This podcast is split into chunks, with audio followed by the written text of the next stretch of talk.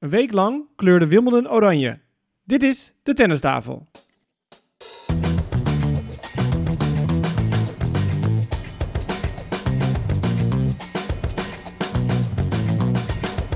Please take your seats quickly, ladies and gentlemen. Thank you.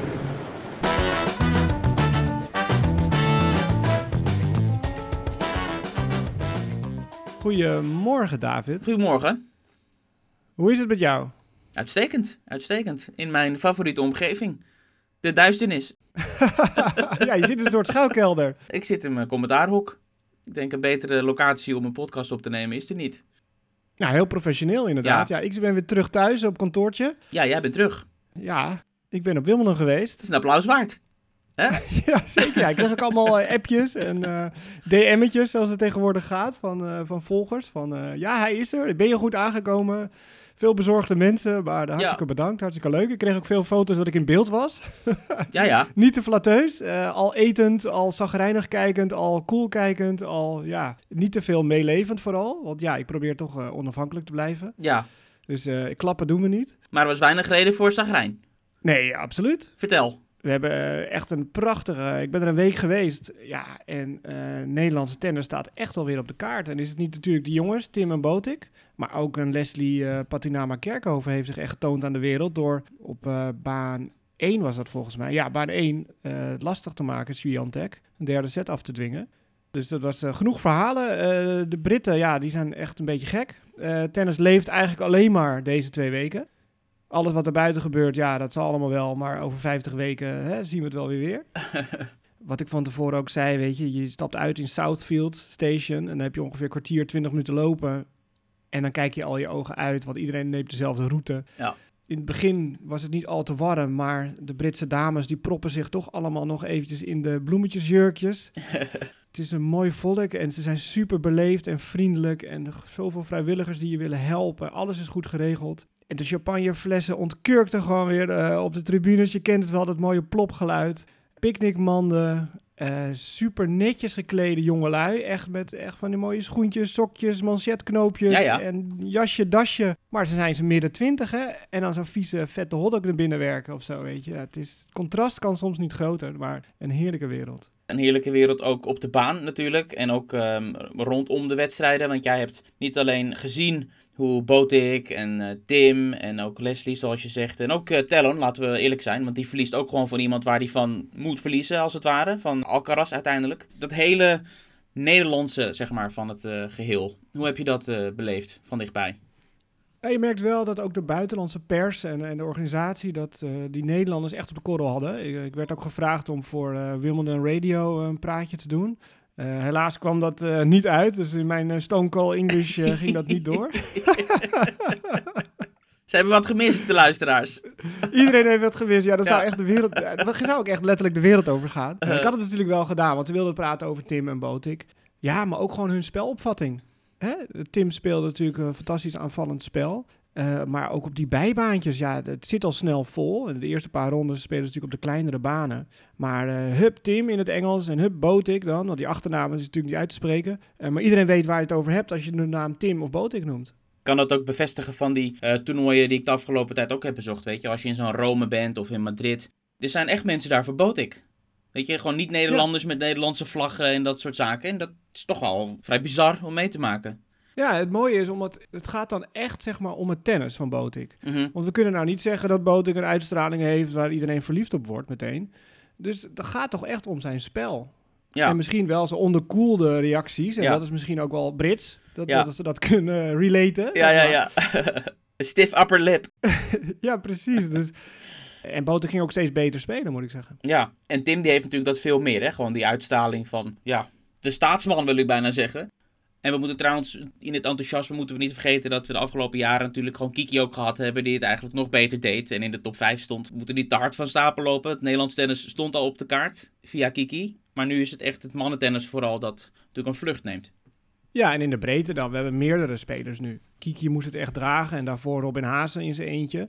En eh, ja, nu hebben we, kijk, in principe hebben we drie man in de top 100. Eh, Tim gaat stijgen naar 99, maar stel je voor, er waren wel punten uitgedeeld op Wimbledon. Ja, dan was hij gewoon top 70. Top 80, eh, geloof ik. Top 80. Nou ja, met die vierde ronde, precies. Ja. En dan, daarna gaat het natuurlijk steeds harder, want hij kan alleen maar punten binnenharken de komende tijd. Dat is heel jammer, uiteraard, dat hele puntenverhaal. En dat speelt niet alleen voor de Nederlanders een rol, maar voor iedereen. Er gaan mensen echt kelderen op de ranking. Er gaan anderen die het minder goed hebben gedaan, die gaan ineens weer stijgen. Dus het is een hele rare situatie nu. Uh, het heeft ook invloed op de manier waarop er gespeeld wordt. Het is ongetwijfeld ook een thema geweest daar ter plekke. Een beetje wat ik hoor van verschillende spelers, als ik zo die interviews een beetje volg, is dat de voornaamste stressfactor daardoor wel weg is. Dat niemand Mhm. echt choked van, oh jee, als ik nu deze wedstrijd verlies, dan kelder ik of dan ga ik punten verliezen. Dat is weg. En daardoor spelen sommige spelers anders, vrijer en worden bepaalde resultaten ook mogelijk. Nou ja, Botik noemde het letterlijk, eh, want ik vroeg het hem. Hij zegt, ja, we zijn relaxter wat dat betreft. Omdat het, die, die puntenstress is er niet. Hij zegt, maar je ziet ook dat spelers eerder afzeggen, omdat er geen punten zijn. Ja, er ging toch wat corona rond onder de spelers. Nou, er werd ook gevraagd aan Botik en aan andere Nadal ook en zo. Van ja, ben je bang voor eh, COVID en zo? En Botik zegt van ja, de spelers hoeven zich niet te testen. Het is niet verplicht. Dus die doet het op eigen initiatief. Maar ik denk als er wel punten uitgedeeld zouden worden, dat zo'n Berrettini of een Bautista Agut of Silic had gezegd van nou weet je wat, ik voel me niet helemaal kip lekker, maar ik probeer deze ronde te overleven. En over twee dagen hopelijk ben ik dan weer opgeknapt. Maar nu hebben deze gasten meteen gezegd van ja, ik stap uit het toernooi. Dus dat heeft misschien ook wel weer invloed dat er geen punten worden uitgedeeld dit jaar. Basilashvili volgens mij een goed voorbeeld. Weet je, of hij nou derde ronde of vierde ronde speelt, eh, krijgt geen punten. En ja, en dat is voor hem een paar tienduizend euro meer. Daar zit hij kennelijk niet mee. Dus Nee. een instelling op de baan. Basilashvili, je noemt het al, laten we eens eh, even inzoomen misschien op de, wat de jongens dan daadwerkelijk gedaan hebben. Basilashvili was onderdeel van de, nou slachtpartij is natuurlijk heel oneerbiedig, Eh, was onderdeel van de, de zegenreeks van eh, Tim van Rijthoven. Een zegenreeks die begon in de eerste ronde met een wedstrijd tegen Eh, ja, Del Bonis. Del Ik bijna vergeten. Ja. Pijn aan je nek na die wedstrijd. Steeds Ja. op en neer met je hoofd. Steeds- ja, ja, precies, ja. Het was laaghangende bewolking en eh, steeds waren we die bal kwijt. ja, Oh, oh. nee, dat weet je, van tevoren werd natuurlijk gezegd van ja, ervaren spelen, bladibla. Maar ja, Ja, goed, onzin. zes keer op Wimbledon, zes keer verloren. Dus dat was onzin. En inderdaad, eerste set tiebreak. En toen hij die won, toen zag de bonus ook wel van, dit gaat hem niet worden. Toen liep het snel weg. Oké. Eh, maar goed, je moet het altijd maar eventjes doen. Dus dat was een mooi begin voor, eh, voor Tim. Deel 2? Ja, Opelka. En ik moet zeggen, Opelka en Tim speelden tegelijkertijd ongeveer met eh Alcaraz Griekspoor. Ja. Maar ik ging toch voor de wedstrijd Opelka-Tim zitten. Het was een klein baantje, dus ik zat echt zeg maar met ja, eerste rang aan Ja. de zijkant. Ja, ik dacht, dat wilde ik gewoon zien, die lange. Ik had ook tegen Tim van tevoren gezegd, Opelka speelt niet graag op gras. Toen was hij verrast. Hij zei, huh? Ik zeg, nee, kijk, die, die service, dat is natuurlijk geweldig, maar vooral op gravel. Omdat die bal zo mega hoog stuitert en dat krijg je niet op dat gras. Plus, als je de bal laag houdt met die slice van jou, dan 2 meter 11 naar beneden, dat is natuurlijk lastig. En zo geschieden. Zo is het Veel ja. tiebreaks. Het orakel Stefan Kok. Ja, maar, maar Opelka had het absoluut niet naar zijn zin. Nee, helemaal Eh, niet. eh, liep nog een keer eh, een lijnrechter omver en eh, begon erover te klagen. Bepaalde services liepen niet of kwam net een balletje meer terug. En die, dat maak je allemaal mee als je echt met je neus zeg maar, op de baseline zit. Ja. En niet zozeer achter de televisiescherm. En daarom zit ik zo graag bij die kleine baantjes. Wat er allemaal tussen die punten door gebeurt. ja, en dat kon ook in de derde ronde tegen Basilashvili. Want dat was ook niet de Ja. grootste baan. Klopt, maar ik wilde nog even zeggen dat hij op elkaar in het heet van de strijd riep van... eh, deze jongen, als hij zo speelt, die is de nummer 1 van de wereld in no time. Ja. dus dat legden we nog even voor aan Tim. Hij zei, nou, dat moeten we misschien maar met een korreltje zout nemen. ja. Maar zo goed was het eigenlijk wel. Het was, hij speelde echt wel weer fantastisch. Ja, en ook tegen Basilashvili. Ja, je weet nooit wat je krijgt bij die Georgiër. Hè? Ramt die bal met zijn ogen dicht zo hard mogelijk. En eh, ja, dat ging eh, vaker fout dan goed, wat dat betreft. ja. En dan de wedstrijd tegen Novak Djokovic. Toen was jij al terug in Nederland, hè, geloof ik. Ja, helaas. Ja, ik, eh, ik had andere afspraken, dus ik moest in het weekend terug. Ja. Ik zag geen kans voor Tim om daar iets uit te richten. Op die ene set die hij wint na gebeurde eigenlijk precies wat ik dacht. En dat is alles wat die andere jongens die we net hebben besproken niet kunnen doen. Dat is natuurlijk een extra bal terugbrengen. Steeds Tim dwingen tot het slaan van nog een bal en nog een bal. En het servicevak eh, aanzienlijk eh, kleiner maken steeds. Dat gebeurde eigenlijk precies. Dan red je het gewoon niet. En dan ga je eigenlijk op die ene set na dan er best wel dik vanaf. Ja, maar je kan misschien wel zeggen dat in deze vorm misschien eigenlijk Djokovic de enige was die hem in die vierde ronde zou kunnen stoppen. Eh, Nadal misschien, maar andere spelers had je toch wel het gevoel van nou, Misschien wat het allerbelangrijkste. Ondanks dat hij wel wat glijpartijtjes had her en der. Dat hij zich natuurlijk comfortabel voelt op gras. Die kan verdedigen Ja. op gras, die kan van links naar rechts gaan. Het maakt hem niet uit. Nee, maar die is na Federer misschien de beste grasspeler als je zes keer Wimbledon wint en drie keer op rij. En ja, hij metselde gewoon een muurtje op een gegeven moment. Ja. En, en hij- ja, hij las die service goed. Ja, dan is het niet doorheen te beuken natuurlijk, die muur van Nee. Djokovic. Begon lekker, hè? Dat vond ik heel belangrijk en goed om te zien. Dat Tim had niet echt angst of hij was niet gespannen. Niet echt volgens mij. Hij begon gewoon prima. Hij had er gewoon te maken met Djokovic. Dat was het. Je kon hem niet heel veel verwijten, vond ik. Nee, maar hij oogt ontspannen, maar zo staat hij er ook wel in. Hij zei, ik weet niet naar welke wedstrijd dat was. Dan zit je gewoon even met z'n hè. Zit je dan met Tim in een heel klein kamertje op Wimbledon. Eh, heb je tien minuutjes, kwartiertje. Ja, wij, wij, wij Nederlanders zijn altijd heel relaxed en ontspannen. Weet je, maken een geintje en een dingetje. Maar hij zei, ik ben gewoon heel taakbewust. Dus ook al is het, serveer ik voor de wedstrijd en ik, ik sta op matchpoint bijvoorbeeld, dan word ik niet zenuwachtig. Dan denk ik gewoon, oké, wat ga ik doen? Ik serveer door het midden, zo hard als ik kan. En eh, de tweede bal sla ik daarheen. Ja, En hij zegt, dan ben ik gewoon met mijn taak bezig, waardoor er geen ruimte is voor zenuwen. geweldige mentaliteit. Ja, Ja, zo, zo hoort het natuurlijk. En, en zo gingen we er eigenlijk volgens mij ook tegen Djokovic in. We maken een speelplan. Het is een prachtige baan natuurlijk. Het is Djokovic, hè, titelverdediger, noem maar op. Maar hij slaat tegen dezelfde bal als ik. En natuurlijk als het hele stadion wat achter hem stond, als dat er ook nog eens bij komt. Ook in Nederland werd het natuurlijk gevolgd. Eh, ik kan melden dat Eurosport eh, geweldige kijkcijfers ook had voor die wedstrijd van eh, Tim. Vooral dat hadden ze nooit eerder meegemaakt op die manier. Eh, echt Ja. heel veel mensen die daar inschakelden. Het was natuurlijk zondagavond, einde van het weekend, lekker late start. Een dag later hadden we Botik op maandagavond Ja. tegen Nadal. Dus dat is ook natuurlijk bizar dat de ene dag hebben we dan Djokovic eh, als tegenstander voor de Nederlander en de dag later eh, Nadal. Ja, Botik ook gewoon eh, de vierde ronde gehaald. Ja, en ik vind eigenlijk wel, als je dat per ronde gaat bekijken, niet meer dan logisch.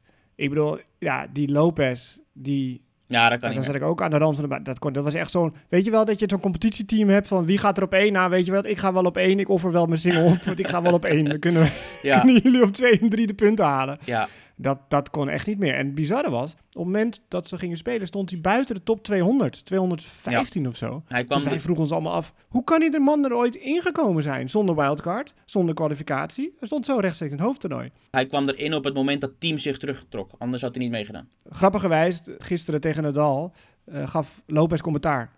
Die zat in een commentaarhok. Ja, ja, Dat ja. vond ik wel heel leuk. Dus die kon eh, wat vertellen over eh, hoe Botik speelt. eh, maar die werd aan alle kanten gepasseerd. Ja, dan tegen die Ru Sevuru. Ja. Toen zat ik weer... eh verdorie. Godverdomme, ik probeerde het nog. tegen Emiel. Ik zei steeds tegen Botik, hey, eh, tegen Emiel dit, Emiel dat. Ja. Ik denk, gaan we, gaan we daar niet aan branden?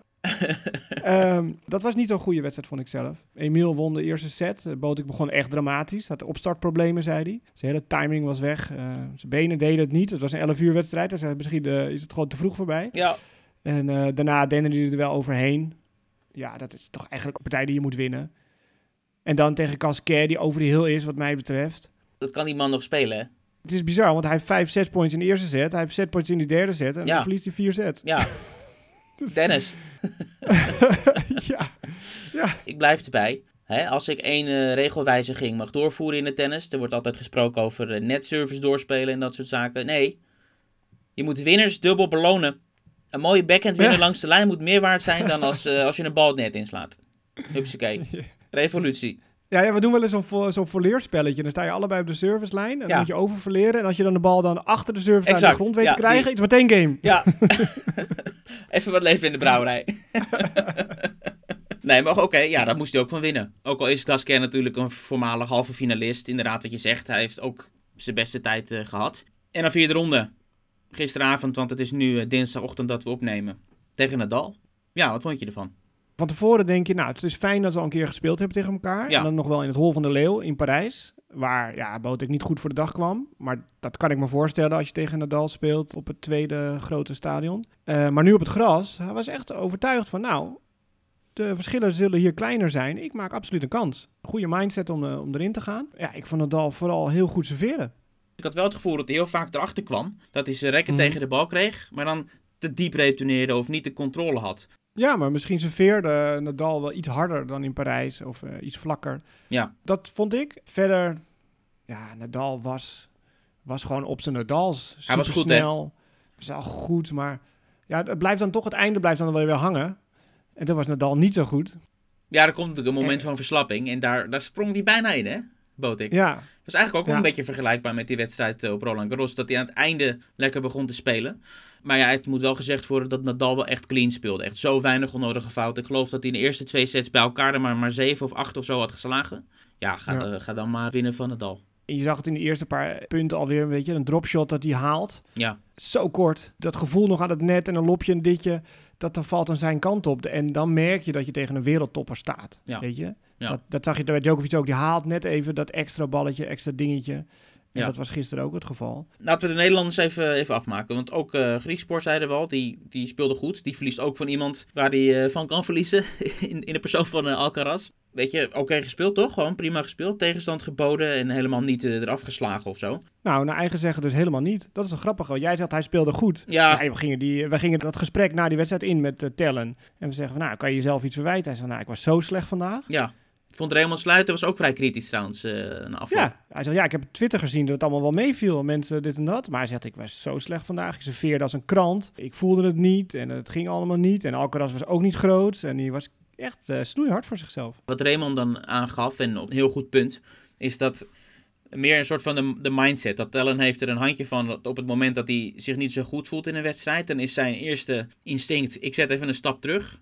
Of twee, dan ga ik die rally aan en dan ga ik mezelf in die wedstrijd proberen te spelen. Maar ja, dat kan niet op gras en zeker niet tegen zo'n beest. Maar dat deed hij Mm. dus wel. En ik geloof dat de teleurstelling ook daarin zat dat hij toch weer terugviel op die oude gewoonte. Die op gravel natuurlijk eh, perfect past. Maar dat hij dat dan niet hier weet te overwinnen in zo'n wedstrijd. Ja, klopt. Kijk, Tellen wil het zeg maar niet eh, zichzelf in, de, in het goede gevoel tennissen door eh, vuistjes of positief gedrag, maar door veel ballen te gaan slaan. Ja, Dat hij daardoor het goede gevoel gaat krijgen. En ik zeg, wat is het contrast bijvoorbeeld met een Alcaraz? Hij zegt, nou, die heeft echt presence op de baan. Elke keer het positieve, ook al speelt hij slecht, weet je, dat vuistje, naar zijn box kijken. Energielevel aan de andere kant van het net, die voel je ook, zeg maar. mhm. Hij zegt, en daar kan ik wel eigenlijk iets van leren. Om dat misschien ook wat meer te doen. Ja, maar dat is moeilijk. Je bent zo. Het is een soort personality kwestie. En gisteren na die wedstrijd van Botik zei Wielander het ook. Botik moet eigenlijk in zo'n wedstrijd tegen Nadal ook meer presence tonen. In plaats van dat ingetogene wat hij heeft en dat, dat rustige. Maar ja, het is zo moeilijk om zo'n persoonlijkheid te, te veranderen. Ja, en voor hun doen, doen ze al veel. Ja, exact. Zo'n vuistje en een dingetje. Want ja. ik ook als je aan die rand zit. Hij geniet echt wel van die mooie ballen. Want ik zat eerst de tweede wedstrijd. Ik zat naast Jan-Willem de Lange, die voor Ziggo Sport eh, heel veel mooie filmpjes maakt. En hij, bood ik wist gewoon dat wij er zaten. Want we zaten net waar hij die handdoeken steeds pakt. En hij sloeg een paar passings, jongen, langs de lijn. En dan kijkt hij je zo aan van, die waren mooi, hè? Weet je, dat is wel mooi. En dan, maar hij is ook wel perfectionistisch. Dat hij ja, ook op 40-0 bijvoorbeeld een lelijk punt speelt. En dan, dan kan hij daar best wel van slag van zijn, lijkt het wel. Dat hebben de allebei de jongens wel een beetje. Ja, Een zeker. negatieve invloed.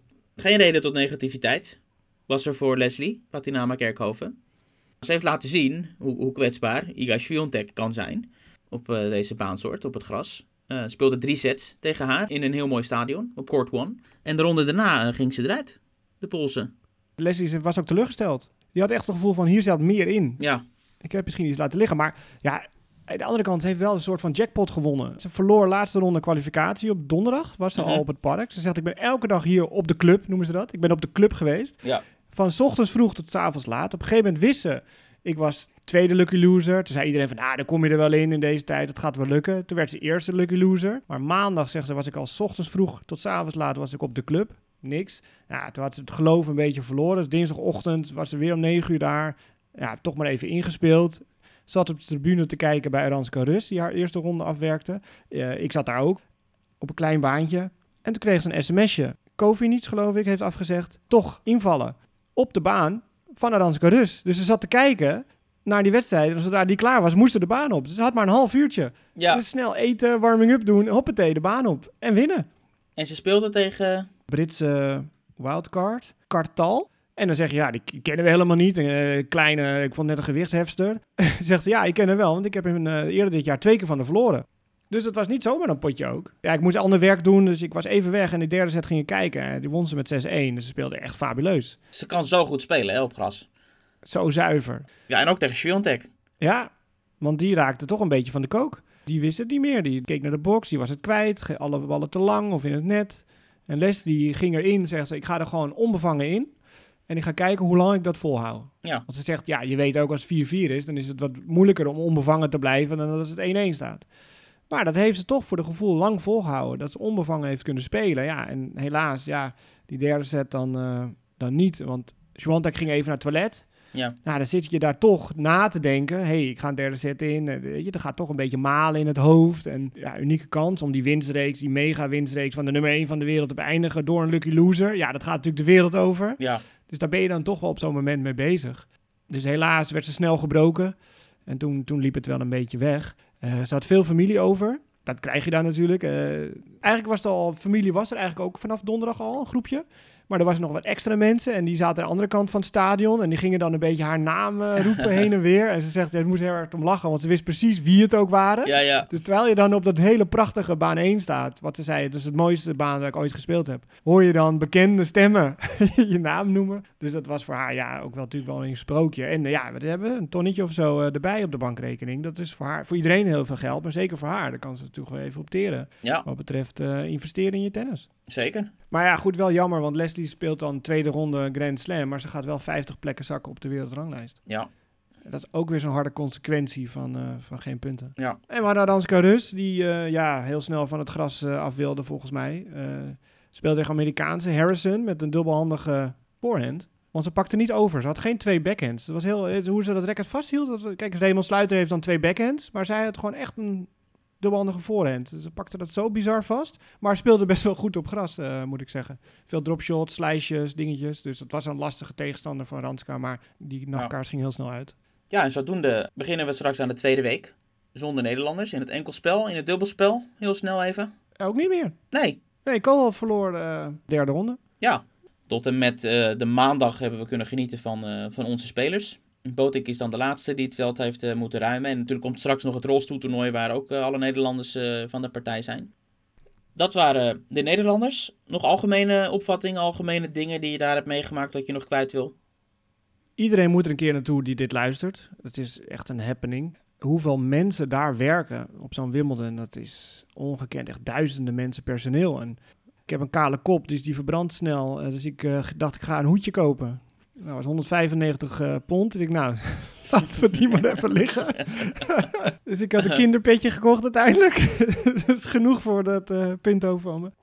dus nee, ja, dus, ik vind de eerste week altijd het heerlijkste. Want wat ik zeg, die kleine baantjes eromheen. Je loopt echt, ja, het is ook een club zoals eh, Leslie het noemt.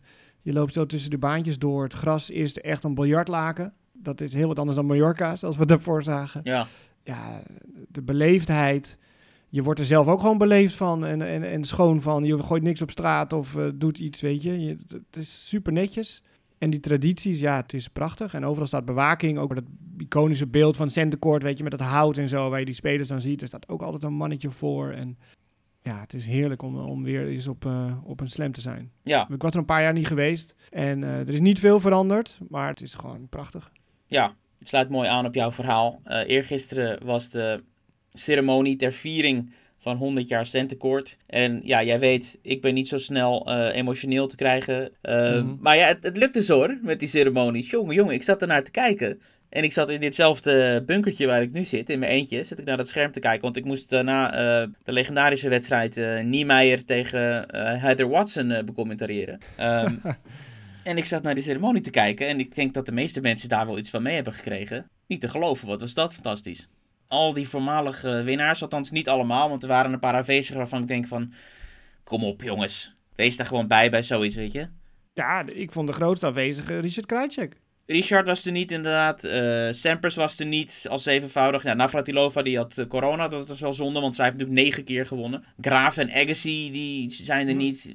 Kijk, Sharapova was er niet, dat begrijp ik wel, want die is A, Russisch. Dus ik kan me voorstellen dat ze die uitnodiging niet hebben gestuurd deze keer. Plus, die is hoogzwanger. Serena. Serena, die was nog in Londen, voor zover ik weet. Ja.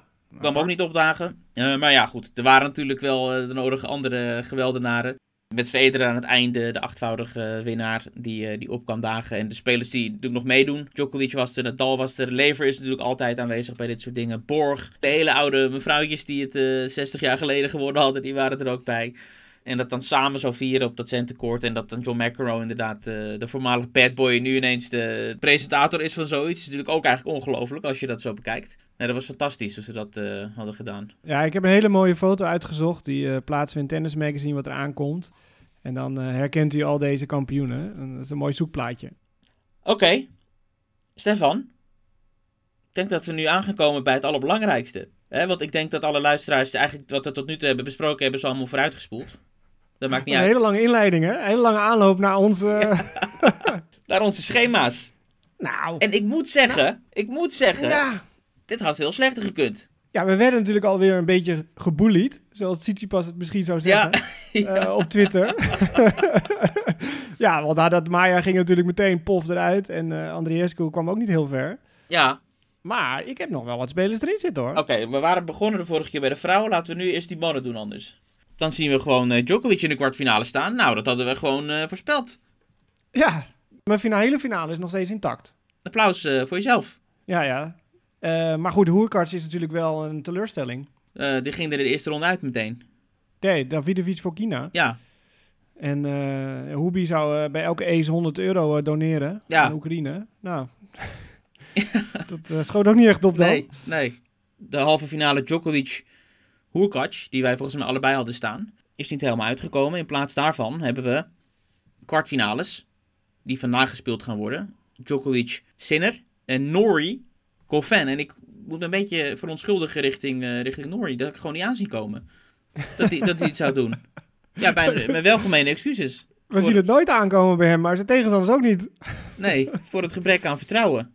Maar ja, goed, Djokovic, eh, die stond wel als een beest te spelen op een gegeven moment. Vooral tegen Kismanovic was het eh, heel goed. Ja, ja. De zesvoudige winnaar. En die eh, gaat niet spelen tegen Alcaraz. Waar, we, waar ik wel rekening had mee gehouden. Jij ook of niet? Nee, ik had Otte. Ja, het Otte. Ja, nee, is ook niet helemaal uitgekomen. Maar Alcaraz verloor dik van Sinner. 1, Maar ja, vier setjes. Ja, Ja, vier maar sets, Sinner was maar- wel veel beter. Sinner was echt veel beter. 3 en 4, die waren gewoon eh, duidelijk Ja. eh, naar Sinner. Ja, het is bizar, want die jongen had dus nooit een graswedstrijd gewonnen. En die deed dat hier voor het eerst deze week. Ja, En het staat in de kwartfinale en speelt ook op een manier alsof hij dit al heel lang doet. Want zijn spel past er, past er heel goed bij. Met die, met die klappen van hem en vooral die backhand cross. Het is geweldig. hij raakt ze ook heel zuiver. Ja, en ook die voorhand die loopt. Dat je vanuit die loop dan die streep cross. Doet hij ook Cross, heel goed. ja, niet normaal. Ja. Maar goed, ik denk als de mensen luisteren dat die wedstrijd al gespeeld is. dan zitten hier helemaal op te hemelen en staat Joker gewoon in de halve finale in eh, drie gladde setjes. Het zou kunnen. Het zou kunnen, ja. Zou zomaar kunnen. Oké, en wie gaat er dan gladjes eh, daaronder? Norrie of Goffin? Nou, zou ik Norrie zeggen dan? Zullen we dat doen? Wil je dat doen gewoon? Ja, als je van Tommy Paul kan winnen. Dan is Goffin natuurlijk een fluitje van een cent. Hè? Ja. Nee, eh Norrie is wat frisser nog. Ja. Wie hadden we dan nog meer die het dan niet hebben gered, waarvan we wel iets hadden verwacht? Murray kunnen we nog wel even noemen. Dat was natuurlijk een teleurstelling dat, eh, dat Murray zo vroeg eruit ging. Maar Isner speelde een waanzinnige wedstrijd. Niet normaal. Onderste helft. Ja, dan hebben wij, althans ik op dit schema wat we hadden ingevuld, heb ik Berrettini nog staan. Maar snel nadat wij opnamen, kwam natuurlijk het bericht naar buiten dat Berrettini Corona. corona, ja. En, Ja, eh, dat is wel een aderlating natuurlijk voor het ja. toernooi. Zeker. Eh, de man in vorm ja, won twee grastoernooien als voorbereiding. Ja.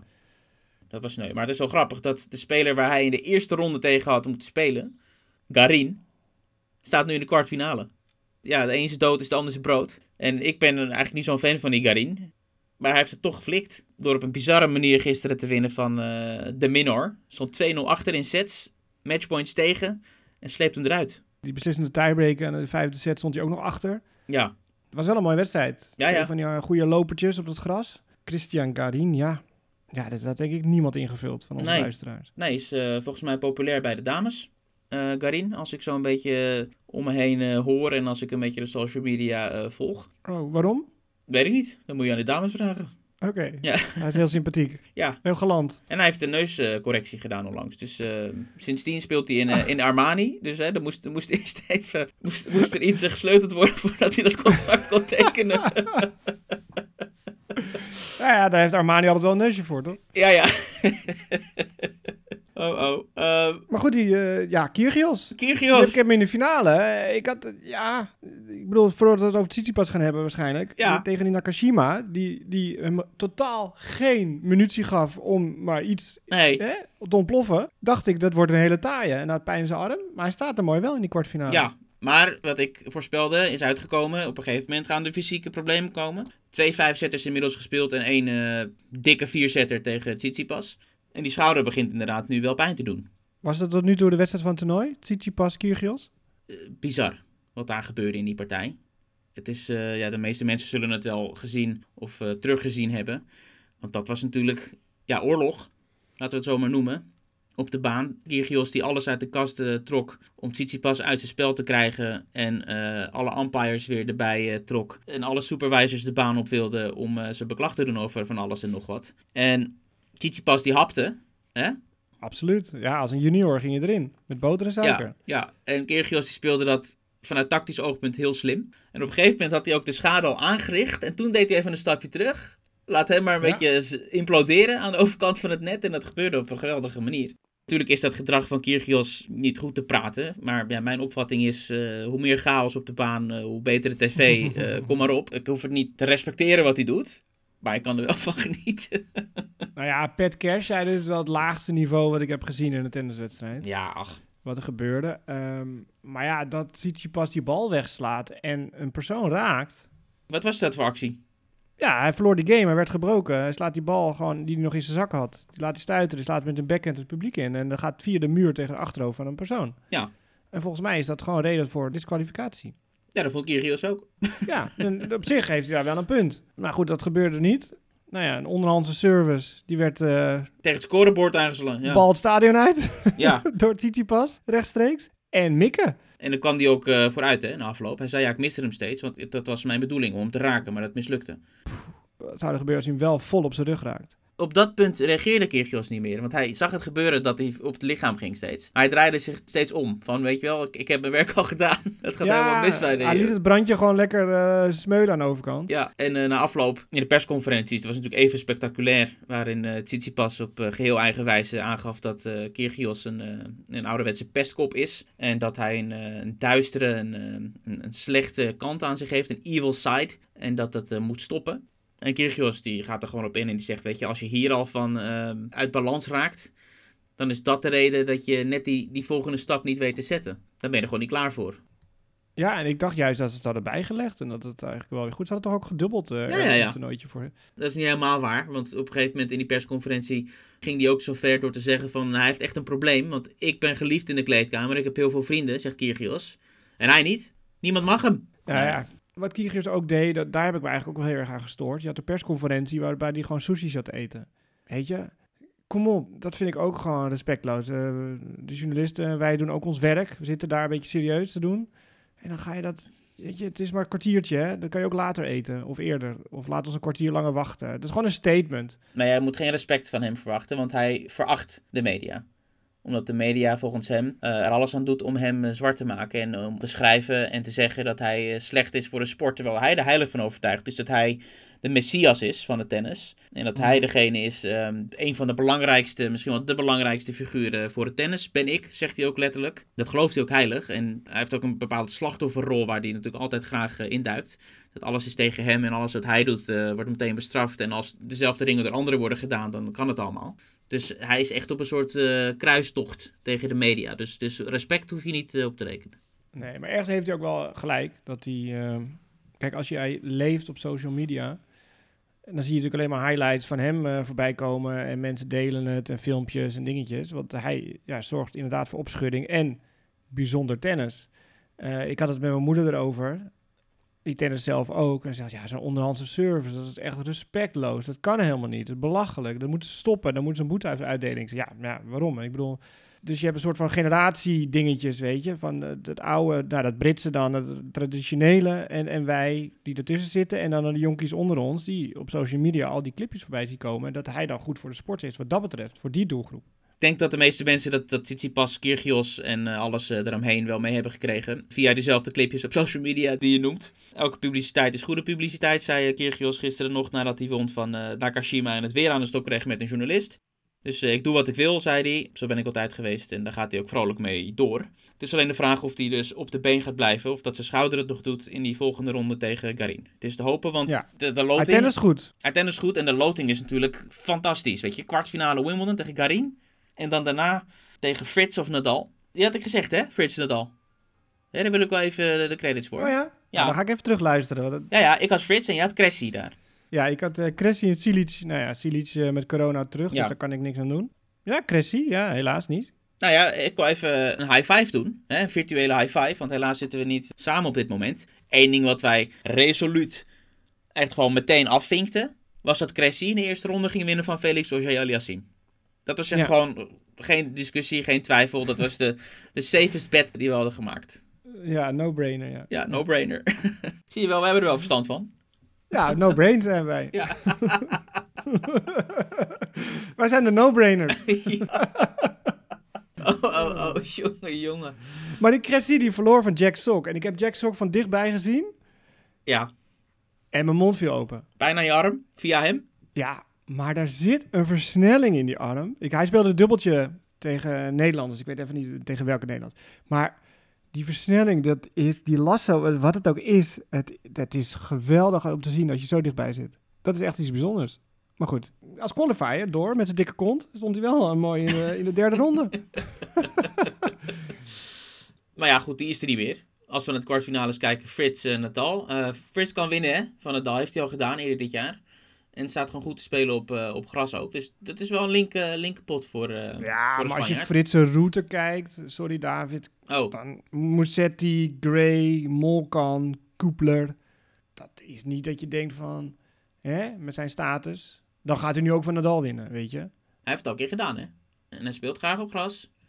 En hij kan goed serveren. Maar toen was Nadal niet fit, hè? Dan had hij eh, last van zijn rib. Ja, maar toen was hij ook niet fit, omdat hij de dag ervoor eh, zijn been brak. Dus dat was, eh, dat was een finale Oké, dat is niet verleerd een beetje. Ja, dat was de finale van twee invaliden. Van wie, er, wie, wie het einde haalt, zeg maar. Hij heeft wel het punt van het toernooi misschien wel, weet je nog? Dat ik ik weet niet of je dat voorbij zien komen. Dat, ik weet niet welke, wie het was, maar de tegenstander die, die juichte al. Ja, ja, ja. Maar Frits die, die rende naar, die dook echt naar die bal Ja. en die sloeg hem nog in het open veld. Ja, En was fantastisch. tegenstander zich al omgedraaid. En volgens mij is breakpoint of zo ook nog. Dus dat was echt een heel belangrijk punt. Het was fantastisch. Ja. Oké, even, even focus. Eh, we raken een beetje de draad kwijt. Ja, ik hou me vast aan Kyrgios, eh mits zijn schouder het houdt, dat hij finale gaat halen. Dus ik heb nog steeds staan Djokovic, Kyrgios in de finale. Jij denkt dat Kyrgios met zoveel tennis in de benen en met een haperende schouder van Nadal gaat winnen? Of van Frits. Ja, oké. Als, het, als het Frits wordt. Oké. En dan geeft hij op in de finale. Ja, inderdaad. Walk over. Ja. Ja, dan, dan haalt hij weer de krantenkop, hè. Dat wil hij graag. Ja. toch geen punten. Nou, dat maakt er geen bal uit. Dat maakt er natuurlijk echt eh, niks uit. Er was nog wel een leuke quote van hem. Die zei, als een soort kritiek op die, op die spelers, wat er overigens niet veel waren, die het toernooi oversloegen. Dat hij zei, eh, stel je voor dat je later eh, met je kleinkinderen op schoot zit en dat je tegen je kleinkind zegt, ja, ik heb geen Wimbledon gespeeld, ik speelde een Challenger. Ja, Ja, lekker ja. jongen. Goed bezig. Maar jij gaat voor de Djokovic-Nadal finale. ik blijf erbij. Tijd voor de vrouwen. Ook daar kwartfinales. En op het moment dat we dit gaan publiceren, zullen er al wat gespeeld zijn. Maar de kwartfinales die zijn als volgt. Tomiljanovic, Rybakina, Halep Anisimova, Boskova, Jabeur en Tatjana Maria tegen Jule Niemeyer. Dames en heren. Ja, Stefan? Die onderste helft hebben we natuurlijk helemaal niet zien aankomen. Nee. Eh, Nee. maar laten we, laten we bovenin beginnen. Ja, Ik heb Ribakina nog. Die had ik in de halve finale. En eh Anisimova had ik ook in de halve finale. Ja. Die zit ook nog steeds in de kwartfinale. Dus eh, ik geef het woord aan jou. compliment. Je hebt het goed gedaan. Ik had dat allemaal niet. Ik had Sviontek en Andrescu. En ik had Kvitova en Golf. Nou, dat is allemaal niet uitgekomen. Sviontek, laten we daar maar beginnen. De streek is eh, voorbij. De streek. Is Nederland. We willen dat Engelse eruit hebben. De reeks! De streaker. Swantek de streaker. Streaker af. Streaker af. Want het is Ja. Tomiljanovic die op dat lijntje is terechtgekomen. Cornet was degene hè, die het deed. Good old Cornet, hoogstwaarschijnlijk in haar laatste jaar op de Tour. Mijn vrouw is eh Pools. En ik zei al, die Cornet, dat wordt een lastige. Want ik heb dat natuurlijk heel dichtbij gezien tegen Leslie. Het was niet goed. Haar vertrouwen was er niet van Swantek. En Cornet is gewoon een taaie. Ik kolde die al hier thuis van, eh, nou, dat eh, wordt eh, tissues. Nou, en 4 en 2, dus dat is nog, nog best wel stevig. Ja, en ze speelt gewoon graag op gras. Hè? En heeft al eerder natuurlijk die, die wonderpartij tegen Serena Williams gespeeld en gewonnen. En dat was ook iets waar Cornet nu ook aan dacht. Hè? Als ik dat kan, kan ik dit ook. Ja. Dus dat was eh, het einde voor, eh voor. Nou ja, die reeks, ik ben even de cijfers kwijt. Was het 37 waar het eindigde op rij? Sinds half februari. Ja. Ja, Tom Lanovic. Ja, mooi verhaal. Eh, haar moeder durfde nooit naar de wedstrijden te kijken. Die ging altijd de hond uitlaten voor een paar uur. En keek toen terug naar, bij de flashscore wat het geworden. En nu uh, zegt ze dat uh, gaan we niet nog een keer doen. Uh, toen haalde ze kwartfinale, geloof ik. Ja, nou, fantastisch. Ja, mooi verhaal. Ja, het is sowieso een hele mooie speler. Waarvan je altijd verwacht dat ze die stap gaat zetten op een gegeven moment. Nou, ja, misschien nu, dit toernooi. Ja, wel mooi, maar wel weinig marge vond ik altijd in het spel. Ja. Nou ja, die Baki, nou ja, dat is logisch, toch? Ja, niet onlogisch. niet onlogisch. Nou ja, weet je, we weten allemaal hoe goed zij kan spelen. Ja, een beetje onder de radar blijven ze misschien, maar sterke service, sterke voorhand. Ja, onder de radar, maar als je haar analyseert, alles is goed. Als je van uh, Andreescu kan winnen. Moet je op goede huizen komen. nou, die komt er wel aan, Andreescu. Ik blijf gewoon uh, haar als winnares uh, callen totdat het een keer gebeurt. Uh, die Baki, nou, als je ziet, weet je, 7-6, 7-5, 6-4, 7-6, 7-5. Het zijn close matches. En, en al die tiebreaks vallen haar kant op. Big points, daar gaat het om. Big points, ja. Nee, absoluut. En uh, ja, die komen er nu alleen maar aan in, in zo'n kwartfinale. Ja, en dan krijgen we misschien alsnog, als zij zo doorgaat, de Russische winnares op Wimbledon. Ja, ze speelt voor Kazachstan, ja, maar een paspoortje. Maar ja, Anisimova klinkt ook vrij Russisch. Die onderin zit uh, van dit uh, deel. Ja, is ook Russisch. Van oorsprong, maar goed, die is echt wel opgegroeid in de Verenigde Staten. Uh, spreekt wel Russisch hoor, overigens. Goed, die won van Harmony Tan. Ja, dat is natuurlijk een verhaal. Ja, maar vertel eens, want jij was er nog toen Harmony Tan won van Serena Williams. Hoe was het op het park? Hing er iets in de lucht? Wat was de hype rondom die wedstrijd? Die was wel aanzienlijk, toch? De terugkeer van Serena. Ja, ik vond die hype ja, doodvermoeiend. Ik bedoel, het werd ook gezegd van ja, als Serena deze wedstrijd zou winnen, dan zou ze echt een goede kans maken om het hele toernooi te winnen. Die heldenverering, ja, prachtig wat iemand in het verleden heeft gedaan. Maar we moeten wel gewoon kijken wat we nu zien. En wat we nu zien is iemand ah, geen ritme heeft. Wat niet gek is als je een jaar niet hebt gespeeld. Die de coördinatie er niet is. Maar wel een vechter is puur zang. En daar op die wilskracht super ver kan komen. Ze kon natuurlijk uitserveren. Maar ze te hoog in de energie. Want ze brak in die derde set. Nou, ze, ze ging door de grond alsof ze het toernooi had gewonnen. Terwijl ze daarna nog moest uitserveren. Weet je? En een paar dropshots die goed vielen. En een paar dropshots dat je denkt van, oh mijn god, waarom? En dat dacht ze zelf ook achteraf. Dus je zag gewoon zoekende was naar haar spel. En dat is helemaal niet erg als je daar zomaar staat zonder voorbereidingstoernooi. Maar goed was het niet. En, en die grote Serena tegen die, die, die kleine petit uh, Harmonitan, die een beetje voorhandje slice, deed fantastisch goed. Geen vaart geven, dingetje, een extra balletje halen, een loopie, een dropshotje, een dingetje. Ja. ja, zo moet je het ook doen. Ja. Die deed het geweldig. In de vierde ronde uitgeschakeld, maar ja, dat was echt wel een uh, belevenis, die Harmonitan. Maar ja, Serena, daar hadden we geen verwachtingen van dat ze ging winnen. Dat hadden we ook zeker niet in de kwartfinales uh, voorspeld. Nou, die ene wedstrijd die ze speelde was leuk. Veel aandacht, mooie drie-setter. Ja, het duurde lang, was s'avonds laat ook. Ja. ja. Oké, okay. Rybakina. En daaronder hebben we dan Halep tegen Anisimova. En Halep, die raakt de ballen. Op een vrij indrukwekkende manier, hè? Want ze geeft altijd ja. aan 2019 Wimbledon. Dat was echt uh, ongeëvenaard toen ik daar speelde, qua niveau. Maar hoe ze nu staat te spelen, dat uh, komt waardig in de buurt. Ja, zeker tegen Badoza. Het was, uh, ja, was heel hoog niveau. Het was ja. binnen een uurtje bekeken. De enige voormalige winnares die nog in het toernooi zit. En ja, in de huidige vorm van iedereen kan winnen, wat mij betreft. En ook van Anisimova. Waar ze onlangs ook uh, van wist te winnen bij een van die grastoernooien. Al wel, Anisimova... Nou, ik denk het niet. Niet? Oké, okay, nou, doe je verhaal. Ja, ik heb Anisimova als uh, eindwinnares. Nog steeds. Hou ik aan vast. Jee, ja, ik ben gewoon overtuigd van haar, uh, van haar spel. En ik zie het gewoon, vanaf het moment dat ik haar al zag spelen, heeft ze voor mij iets extra's. hoe ze die bal raakt, die snelheid, die dubbelhandige backhand. Ja, die backhand is fenomenaal. Tja.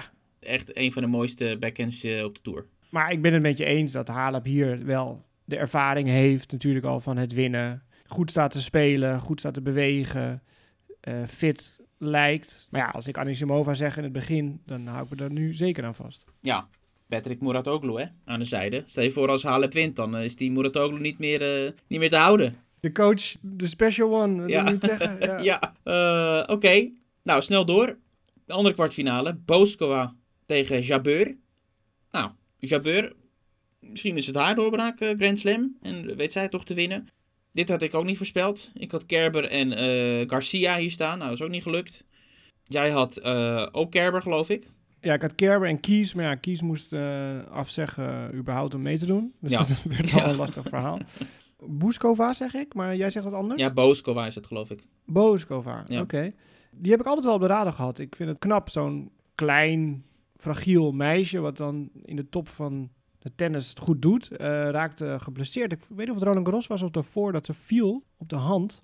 Op Roland Garros moest ze terugtrekken met eh, corona. En ze had inderdaad ook Oh, een keer een soort eh, armbreuk of iets in die richting. Ja, Ja, klopt. die wedstrijd zat ik te kijken en ik vind het gewoon een hele vrolijke opvatting van het spel en, en heel veel energie erin gooit. En ja, vind ik gewoon een leuke speelster en, en daar word je gewoon blij van als je haar ziet spelen. Dus ik vind het heel leuk voor haar dat ze in die laatste acht staat en tegen Ons Jabeur, die ja, als drie geplaatst in dit deel natuurlijk veruit de favoriet is. Ja. Eh, maar die moet wel omgaan met die druk. Want iedereen heeft het erover dat zij het nu moet gaan doen. En het spel heeft voor gras. ja, en dat mislukte dus op Roland Garros, het hele drukverhaal. Eerste ronde kwam ze niet eens door. Ja, dat lijkt ze nu eh, wel goed te doen. En dan daaronder, Tatjana Maria, moeder van eh, een aantal kinderen. 35 jaar. Ja, ik ben even kwijt of het twee of drie is. Twee. Twee. Ja. Een aantal. Ja, als je als je- zelf maar weet. Ja, precies. Ik oh, was- hier, ja, hier zijn een aantal van mijn kinderen. Ik was even het aantal kwijt, dus ja, dan moet je het een beetje in het midden laten. Meer fout. Ja, Ja, maar met, met, die oudste doet, doet ze de warming-up. En eh, die slaat erin en zo. ja. Die is acht, geloof ik. Reizende familiecircus. Want ook die man die reist mee. En dat is de grote motivator achter het hele verhaal. Van we gaan dit doen met de hele familie. We gaan gewoon meereizen. Maak je geen zorgen, dit gaan we flikken. En ja, dat is een waanzinnig eh, project zo. Fantastisch leuk. Maar eh, hallo, ze wint wel van Sakari Ja, en van Ostapenko. ja, Dus die hardhitters kan ze dan toch ontregelen met die slice hier en daar. Je zal in Duitsland wonen, weet je. Heb je Tatjana Maria tegen Jules Niemeyer in de kwartfinale, waarvan dus één sowieso in de halve finale staat. ja. Ja, dan hebben we het hier over Tim en Botik, eh, dat het land op zijn kop staat bijna. Ja, Dat is toch geweldig. zeker. En helaas geen punten. Dat gaat dan toch meespelen. Hoe verder je in het toernooi komt voor dit soort speelsters dan. Ja, Die, die bereiken dat volgend jaar misschien niet nog een keer, weet je. Of in hun carrière. nee. En dan niet die bak met punten. Dat is dan, ja, dan word je toch nu wel met je neus op de feiten gedrukt dat het echt een eh, pittige maatregel is. absoluut. Ja, het is uit balans wat dat eh, aangaat. De staat van de, van de rankings nou Wimbledon. Dus resume. Ons beurt tegen Halep. Jabeur Halep, dat zou een fantastische finale zijn. Ja, daar ga ik voor. Oké, ik doe dan eh Jabeur tegen Anisimova. En Anisimova wint. En mannen, ik heb nog steeds Djokovic, Kyrgios. Kyrgios geeft walkover. Nee, Nadal, eh, Djokovic. Ja, Nadal. Nou, Hoe het ook gaat eindigen met onze voorspellingen, Stefan. Het staat eh, in die quote van Kipling in het centercourt. Triumph and disaster and treat these two imposters just the same. Hè? Een beetje van eh, winst of verlies. Je moet er gewoon eh, sportief mee omgaan. Laten we dat gaan proberen. Hoe ja, anders houden wij het ook niet vol in die podcast. Nee. Tot volgende week.